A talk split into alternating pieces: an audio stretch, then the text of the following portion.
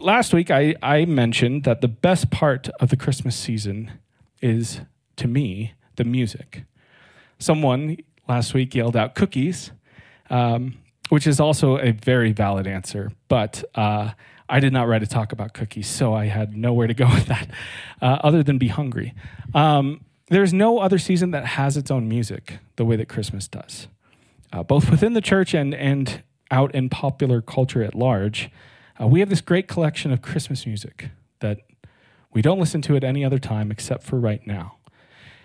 And, you know, with this great collection of seasonal music. There are a lot of beautiful things, and there are some really not so great things. Last week we talked about um, All I Want for Christmas Is You, which is not a terrible song, it's just overplayed. Uh, but like, there are songs like Santa Baby. Come on. Why? Uh, most pop Christmas songs are about having a good time at Christmas. like, if you really strip them down, that's what they're about. Um, but they're often like scenes and images and like these beautiful things that make you feel nostalgic and excited and happy. And then Paul McCartney was like, why bother with any of that? Let's just literally sing a song saying we're having fun at Christmas over and over and over again, and proceeded to write the exquisitely vapid song Wonderful Christmas Time, uh, which I cannot stand. Um, and don't even get me started on Coldplay Christmas Lights. Um, I'm just kidding. I actually do like that song. Coldplay is my wife's favorite band, and I give her a hard time about it. Always. Um, one song that I'm very thankful to have not heard this year. Does that say Coldplay? Of course it does. oh, and it's Christmas lights. Perfect. I actually do like that song. I didn't know that you were going to wear that. I didn't even know you had that. I'm not surprised. Uh, anyway, one song that I'm very thankful to have not heard this year is that Alvin and the Chipmunks Christmas song, which is terrible. I don't know why that's a thing. I don't know why it's on the radio. No one enjoys that um, that I know of. So if you do, let me know because I would I would like to understand why why that's a thing. So there, there's not great songs, but there are also many incredible um, transcendent Christmas songs. I mentioned last week that uh, Joy to the World is my absolute favorite. Stoked that we sang it tonight. I think O Come, O Come Emmanuel is also incredible. Sang that tonight. Uh, oh Holy Night. sang that tonight. Man, we're just knocking them all out. Uh, Silent Night. I look forward to that every year at the end of our Christmas Eve service. Some of the most beautiful music ever written. Uh, if you're looking for some Christmas music and, and you use Spotify, uh, you can check out the songs that we play around here during Christmas.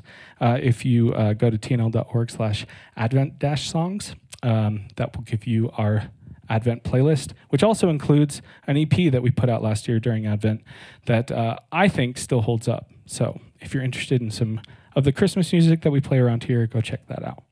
You're welcome. Anyway, the music of Advent to the music of Christmas is amazing. And the Bible contains a few of the very first Advent and Christmas songs ever recorded. Last week we looked at Mary's song, the Magnificat. Tonight we're looking at Zechariah's song, which is called the Benedictus. Now, who is Zechariah? You might be wondering. And you wouldn't be alone. Um, not super well known, but Zechariah is a priest who is married to Mary's elderly cousin named Elizabeth. So he's sort of like Elizabeth's cousin in law, if that's a thing. There's probably a name for that. Um, both Zechariah and Elizabeth are old and they are unable to have children. But like Mary, Elizabeth is miraculously pregnant with Zechariah's son. Similarly, like Mary, Zechariah is visited by an angel telling him that Elizabeth will give birth to his son. Uh, and during this encounter, Zechariah loses his ability to speak which we're going to get more into that story later on. But eventually it comes time for Zechariah and Elizabeth's son to be born, and that's where we're picking up this story in Luke, the first chapter of Luke, starting at verse 57. when it was time for Elizabeth to have her baby, she gave birth to a son. Her neighbors and relatives heard that the Lord had shown her great mercy, and they shared her joy. On the eighth day, they came to circumcise the child, and they were going to name him after his father, Zechariah. But his mother spoke up and said, No he is to be called John. They said to her, There is no one among your relatives who has that name. Then they made signs to his father to find out what he would like to name the child. he asked for a writing tablet, and to everyone's ast- astonishment, he wrote, I agree with my wife. Unheard of. His name is John. Immediately his mouth was opened and his tongue set free, and he began to speak, praising God. All the neighbors were filled with awe, and throughout the hill country of Judea, people were talking about all these things. Everyone who heard this wondered about it, asking, What then is this child going to be? For the Lord's hand was with him. Then his father, Zechariah, was filled with the Holy Spirit and prophesied. Here's the song Praise be to the Lord, the God of Israel because he has come to his people and redeemed them. He has raised up a horn of salvation for us in the house of his servant David, as he said through his holy prophets long ago salvation from our enemies and from the hand of all who hate us, to show us mercy to our ancestors and to remember his holy covenant, the oath he swore to our father Abraham, to rescue us from the hand of our enemies, and to enable us to serve him without fear in holiness and righteousness before him all our days. And you, my child, will be called a prophet of the Most High, for you will go on before the Lord to prepare the way for him, to give his people the knowledge of salvation through the forgiveness of their sins. Because of the tender mercy of our God, by which the rising sun will come to us from heaven to shine on those living in darkness and in the shadow of death to guide our feet into the paths of peace. Mm. This song that Zechariah sings is a lot of things. Uh, it contains tons of allusions back to pivotal moments in Israel's history. Uh, it is chock full of beautiful, hopeful imagery of Christ and also of John the Baptist, whom Zechariah's son will grow up to be known as. Uh, there's a lot that we could say about this song. But what I want to focus on tonight is how this is a song of new beginnings. This is a song about uh, this not being the end of the story. This is a song of second chances. You see, Zechariah was an incredibly good man who failed. He failed in the most transcendent moment of his life. To see what I mean, we're going to go back and pick up and look at the beginning of the story about Zechariah and Elizabeth starting at the very beginning of Luke, uh, Luke chapter 1, verse 5, which says this In the time of Herod, king of Judea, there was a priest named Zechariah who belonged to the priestly division of Abijah. His wife Elizabeth was a descendant was also a descendant of Aaron. Aaron is Moses' brother. He was the very first priest. All of the priests are said to have most the, mm, he starts the priesthood, okay? So they're saying Zechariah is a priest and he's married to the daughter of a priest. That's kind of a big deal. Both of them were righteous in the sight of God, observing all the Lord's commands and decrees blamelessly. But they were childless because Elizabeth was not able to conceive, and they were both very old. Luke does not sugarcoat that at all. Um, so, like I said, this is a priest who is married to the daughter of a priest, which was very rare, but seen as like very ideal Like, this is a woman who would understand the demands that were on her husband because she grew up with the same demands being on her father. It also meant that she was very familiar with the customs and laws that needed to be kept. These were basically what, what we just read is trying to convey that these are two of the best people that you could ever meet. And sadly, they can't conceive and are now too old to do so, which should remind us of many, many, many of the stories of the heroes of the Old Testament. Um, like uh, just a f- couple of months ago, we, we looked at the story of Abraham and Sarah, uh, who were too old to conceive and miraculously had a son named Isaac. Same thing happens to Isaac. Same things happen to his son Jacob. This is a recurring theme throughout the Old Testament, and that should be uh, alarm bells going off in our head. Picking back up. Once, when Zechariah's division was on duty and he was serving as priest before God, he was chosen by Lot, according to the custom of the priesthood, to go into the temple of the Lord and burn incense. And when the time for the burning of incense came, all the assembled worshippers were praying outside. Okay, so um, at this time in Israel's history, they have more priests than they need. And so priests sort of go on this like um, shift system they're broken up into divisions, and so your division it sort of becomes like um, jury duty. Where like your division is in charge of overseeing the temple at given points in time, and the rest of the time you're just kind of off. When your division is on, you're on call, and if your lot gets cast, then you actually end up serving in the temple. This could not have. This was like, this was the greatest honor that Zechariah could be uh, experiencing at this time. And there are priests who go their entire life without actually ever serving in the temple because their lot was never cast. Was not a guaranteed thing that this would happen. And so he is in charge of burning incense right outside the center of the temple, the Holy of Holies, where God's Spirit dwells. That's what's going on here. Let's continue. Then an angel of the Lord appeared to him, standing at the right side of the altar of incense. When Zechariah saw him, he was startled and was gripped with fear. But the angel said to him, Do not be afraid, Zechariah. Your prayer has been heard. Your wife Elizabeth will bear you a son, and you are to call him John. He will be a joy and delight to you, and many will rejoice because of his birth, for he will be great in the sight of the Lord. He is never to take wine or other fermented drink, and he will be filled with the Holy Spirit even before he is born. He will bring back many of the people to Israel to the Lord their God. And he will go on before the Lord in the spirit and power of Elijah to turn the hearts of the parents to their children and the disobedient to the wisdom of the righteous, to make a ready and to make ready a people prepared for the Lord. Something that's important to know Elijah is a very powerful or very popular pre, uh, prophet from the Old Testament. Uh, so this is saying, if he's in the spirit and power of Elijah, that he's going to be a prophet like Elijah was. That's what's important there. Zechariah asked the angel, How can I be sure of this? I'm an old man, and my wife is well along in years. See, Zechariah gets it. Zechariah does not say, And my wife is old. He says, And my wife is well along in years. So this is a reasonable question, right? It's like, how? How? How? But there's something, I read a commentary that said there's something in the language here that conveys something a bit uh, more intense, a bit more stern. Zechariah is basically saying, prove it. Prove that this is going to happen. He doesn't believe what the angel is saying to him. Now, this is something, like I said, that echoes so many stories of the Old Testament. A, a couple that is barren and also too old to conceive, conceiving. This is something that Zechariah should be intimately familiar with. This is something that Zechariah, we are told, the angel says, we've heard, God heard your prayer and answered it. So this is something that he has been praying for. This is something that should be good news for Zechariah, and he refuses to believe. We're meant to compare this with how Mary reacts to similar news just a few verses later that we looked at last week. Mary is told, though she is a virgin, she will give birth to God incarnate.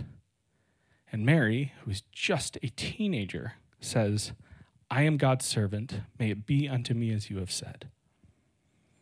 What Mary is told is far more impossible. She's a virgin, giving birth to God. What Mary is told is far more dangerous for her. She is an unwed pregnant, and extremely vulnerable at this point. Yet Mary believes. Zechariah does not. He fails in this moment that his entire life has been building up toward and preparing him for. He blows it. And the angel responds this way The angel said to him, I am Gabriel. I stand in the presence of God, and I have been sent to speak to you and tell you this good news. Zechariah says, Prove it. And he says, Dude, I'm a freaking angel. I stand before God who sent me here to tell you this. How do you need more proof than what's happening right now?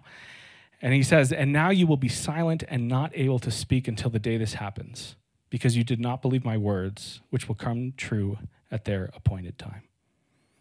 So, because he did not believe, he is left mute so John goes back home, unable to speak, and sure enough, Elizabeth soon becomes pregnant, and she eventually gives birth to her son. And when it comes time to name him, eight days after he's born, the priests try to name him after Zechariah, because that's what you do. But Elizabeth insists his name is John, because that's what the angel told him to name his son. And that confuses the priests, again, because uh, names were almost always family names. You named someone after your ancestors. You didn't come up with new names. Um, you named people after important people in your family. Uh, so we kind of did a combination of this. We named our daughter Daisy, which is my great great grandmother. Uh, but then we named our son Apollo, which we've never met anyone else named that name other than people in history. At this time, you would not name your son Apollo if you did not have an Apollo in your line. Neither one of them had a John, but Zechariah confirms this little boy's name is John. And instantly, Zechariah is able to speak again. And the first words out of his mouth are this beautiful song that we read a hopeful song of God's faithfulness and goodness and love. You can imagine he had a long time to think about what he was going to say when he'd be able to speak again. So Zechariah fails in his big moment, refusing to believe what God has been trying to, t- trying to tell him. And that's not the end of his story. I don't know about you, but it is easy for me to feel like my failures define me. How many of us, when we fail, feel like failure is the last word about us? This song is a reminder that that idea is false. It's a song of second chances for Zechariah, who um, didn't believe, but is also a song of second chances for all of Israel. Let me show you what I mean by that. And this is this is like one of the coolest things that I think happens in the Bible. Um, so just bear with me for a minute because I'm going to geek out. So Zechariah is mute, right? Cannot speak. Uh, and his voice doesn't return until his son is born and he names him John. Why is that? To answer that question, we need to go back to the Old Testament, to the very end of the Old Testament, and actually the very last words of the Old Testament. We're going to be looking at uh, the very end of the book of Malachi. Malachi was a prophet. God spoke to Israel through prophets. Malachi is the last prophet in the Old Testament. So the Old Testament ends with these words from God in Malachi God says, See, I will send the prophet Elijah to you before that great and dreadful day of the Lord comes. He will turn the hearts of the parents to their children and the hearts of the children to their parents, or else I will come and strike the land with total destruction. Again, Elijah was a very powerful and uh, popular prophet from earlier in Israel's history who many people hoped would return one day. Anyway, okay, so this is how the Old Testament ends. It's kind of a cliffhanger. This is the very last thing that God says to the people of Israel, and then there are there's silence for 400 years. No more prophets, no more words from God. Did any of that from Malachi sound familiar? Because it should have. Let's look again back at what the angel says to Zechariah about his soon to be conceived son. The angel says he will bring back many of the people of Israel to the Lord their God, and he will go on before the Lord in the spirit and power of Elijah to turn the hearts of the parents to their children and the disobedient to the wisdom of the righteous, to make ready a people prepared for the Lord. These echo the very last words to Israel 400 years ago. And John does grow up to be a prophet who calls the people of Israel to repentance and paves the way for Jesus' ministry. He grows up to be a prophet. After 400 years, there's another prophet. So at the birth of John, not only does the voice of Zechariah return, but the voice of God returns to the people through John the prophet. Because the story isn't over yet people of Israel for the last 400 years have been wondering is this it? Are we done? God hasn't spoken to us. And then he does. This is a song of second chances. This is a song of unfinished stories for Zechariah, for Israel, and for us. What about you? Can you look back and remember moments of failure in your life, moments when you thought you blew it?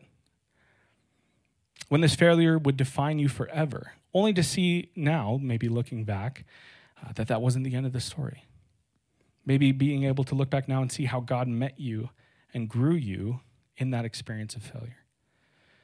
Or maybe that's where you are right now. Maybe you're in one of those dark and heavy moments when you're when you failed. Um, maybe you did the wrong thing.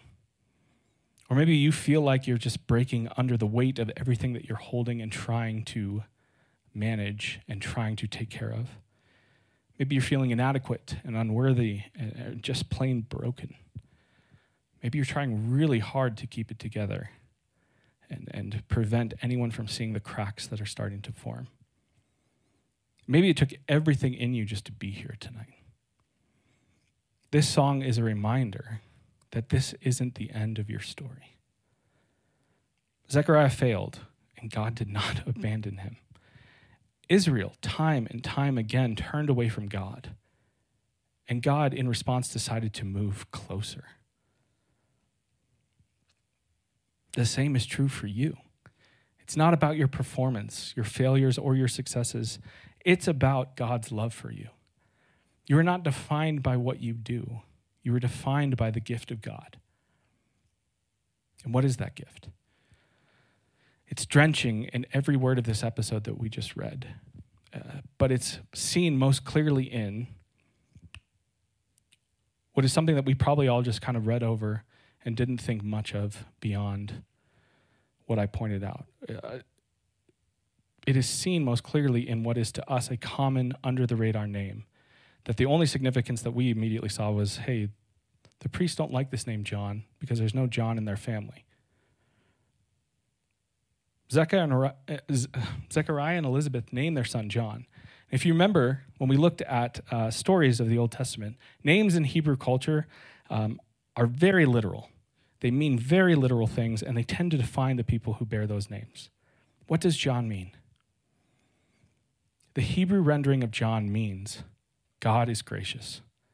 Literally, Yahweh is gracious. God is gracious. That's the gift of Christmas. That's the message behind the infinite becoming an infant, which is what John prepared the way for this gift, God is gracious. You are not defined by what you do. You are defined by God's unequivocal and unconditional love for you, His grace for you. This is not the end of your story. I hope that this song during this season of Advent is a reminder to you to let go of sin and to embrace grace and grow into God, who God created you to be with Him. Let's pray.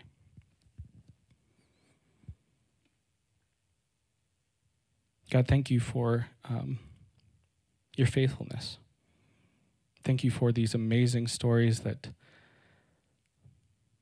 intersect across uh, hundreds and hundreds of years to show us and remind us that you come after us.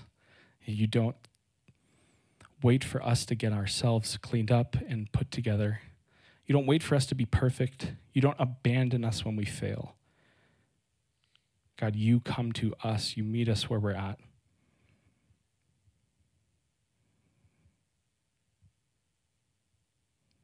God, I pray that that truth would um, would strike us as profound all over again, especially in this season of Advent when we celebrate you coming the closest to us, becoming your own creation, so that we could be with you. We love you, God. Amen.